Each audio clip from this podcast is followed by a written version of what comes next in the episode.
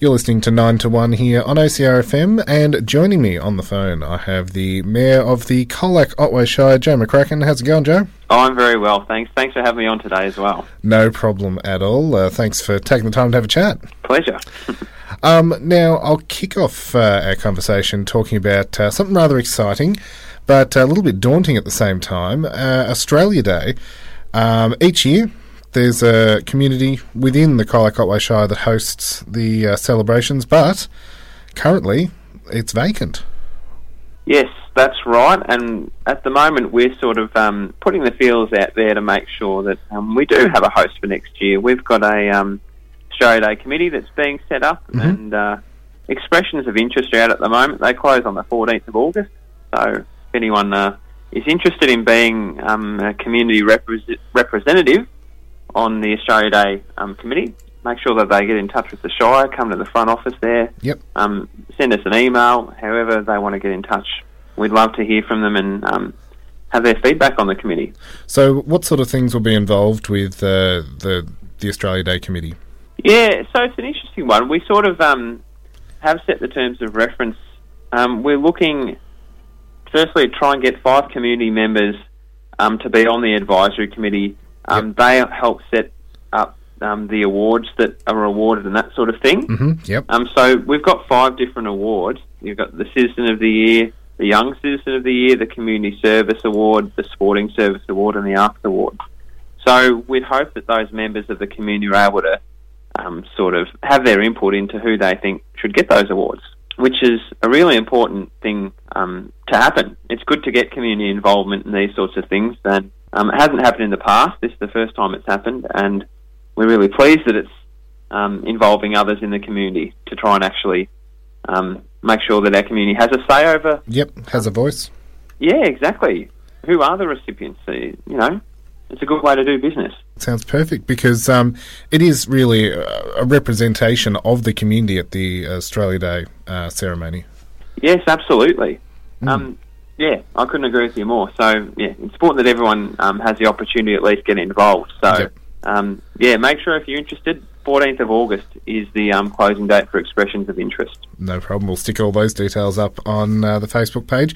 And so, uh, will they then help to choose where the uh, Australia Day ceremony will be held, or uh, is that still within the Shire's responsibilities? No, that'll certainly be part of the um, the process that the committee um, has as well. So, yep. yeah, depending on um, what different community organisations put forward an interest too. So, we'll be certainly working together to make sure that we get a positive outcome at least. So, yep. yeah, we'll go from there. Fantastic. Well, speaking of uh, the community's voice and uh, shaping the future, um, the 2050 growth plan. Yes, very big growth plan. It's a long way away, people are thinking, but it'll it'll come around soon enough. Yep. So uh, the draft has uh, gone forward for uh, a few amendments and things like that. Where where are we at at the moment? Yeah, so um, yeah, we just did uh, the 2050 growth plan at the last council meeting to go out um, for consultation. So it would be good if um, people had an opportunity to sort of talk about that. Um, obviously, there's a lot of items in there that are of interest to people in the community. So it's really looking at where is Colac going to grow in the future? Is it uh, to our south? Mm-hmm. Which parts of the south? Is it to our west? Is it to our east? Um, where do people see the growth? Um, what is to do with the landscape? I mean, yep. some of our areas in Colac are flood prone, so there's difficulties around that. So it's just seeking community feedback so that we can get some feedback from locals as to you know what they think, how it looks, what's your feel of it, where to from here, from sort there. of thing. Yep. Yeah. Because it, it, does. It's all encompassing. It's not just uh, the urban growth. There's the housing, accommodation, economic development, all that sort of stuff that would come into play. Absolutely. But primarily, it's to do with residential housing, mm-hmm. um, and of course, that is a big driver for a lot of our um, local economy anyway. But it's also to do with things like um, connectivity, to do with bike paths, yep. and making sure that people can actually you know, sure they can live in a town, but how do they get around the town as well? Yeah, as much as it might be about how where people reside, it's also about how they get around. What's their you know the access to um, hospitals, to schools, to um, amenities, and those sorts of things. So we want to have a not just a, a microscopic sort of look. It's it's more of a, a helicopter sort of view of Yep. um, what Colac would look like at 2050. And it's a pretty exciting thing, I reckon. Well, there's some pretty interesting projections there, uh, growth wise. Yeah, the projections um, estimate that it will be a, a population of around 20,000 or so. Mm. Um, and Colac has got a population of around about 12,000 now. So that's an extra 8,000 odd people that we're going to have to find space for in Colac. And That's where are they going to live? Where are they going to work? Where are they going to shop? Where are they going to play footy or netball or sport, whichever sport they want to play? Yep. Um, where's all this going to happen? There's got to be space for him somewhere. Yeah, that means more radio listeners as well. of course, of course. and uh, some more exciting news this week um, that, again, planning for the future. The Great Ocean Road has had some good news this week. Yes, look, the Great Ocean Road has always been something that, um, well, it's such a significant asset. Mm. Um, uh, not many people know this, but the Great Ocean Road actually um, pulls in more tourists than the Great Barrier Reef and Uluru combined. Wow. It's massive. That's a pretty impressive stat. Yeah. So with that in mind, we were pretty pleased to see that uh, the state opposition have called for a Great Ocean Road Authority, and Yep. that's the position that Colac Otway have been uh, Campaigning had for. for a couple of years now. Yep, yep. So I'm really, really pleased to see that's happened. Let's hope all sides of politics can get behind it. Jump on it's board, too yep. big of an issue to sort of make political. We want to get both sides on politics on board so that we can actually get it done. Because it's fair to say that a lot of the issues down at the Great Ocean Road are caused because there's a lot of different agencies responsible for different parts. Yep. Some of them don't necessarily talk to each other as well as what they could. So if there's one authority that was responsible for the Great Ocean Road, treating it as a holistic sort of integrated system, that would that would certainly have far better outcomes, I think, than the approach that we've got at the moment. Exactly.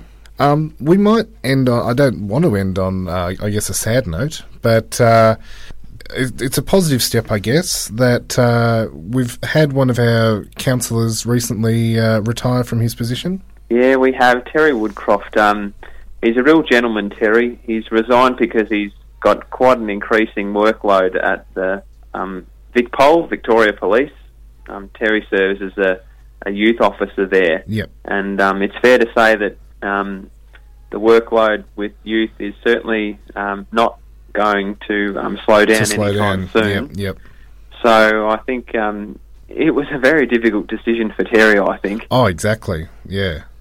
But I think um, in his heart of hearts, he made the move because he really does care about the work that he does, Yep. and he didn't want to be torn between um, doing two jobs, one um, one which was you know really on on the ground with our youth, and, and one that was sort of working with youth in another capacity. And I Yes. think um, to do two jobs sort of medium well, Mhm. or do one job really well, Yep. I think that's that's the thinking behind Terry's move, and I think um, you know he'll be greatly missed. Oh, exactly. Exactly. So yeah, I wish Terry all the best. I think it's a really bold move. It's a real gutsy move. hmm Um, but I think, yeah, In, the I think we'll be the poorer for it on council. Yes, yeah, he has obviously made the decision with that uh, in mind that he he doesn't want to be trying to dedicate himself, putting so much into two things, as you say, uh, not half-heartedly, but uh, not to the full capacity that he could uh, he could be doing it. Yeah, I guess it goes back to the old saying, you know, you don't want to spread yourself too thin. That's right. That's right. Yeah.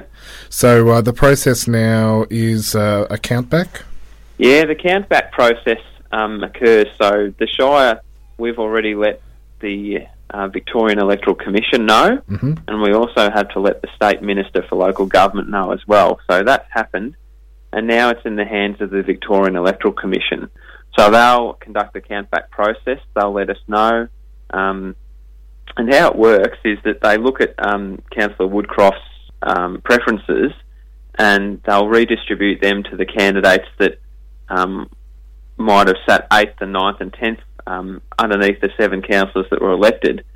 And um, they'll ask the next um, candidate, once they reach quota, if they'd like to um, be a councillor. If they accept, that's good. hmm And if not, they'll go to the next one. Yep. Yep. I just work through the process that way. Yeah, we we expect to have a result sort of within four weeks. So we're looking perhaps early September-ish. Yep.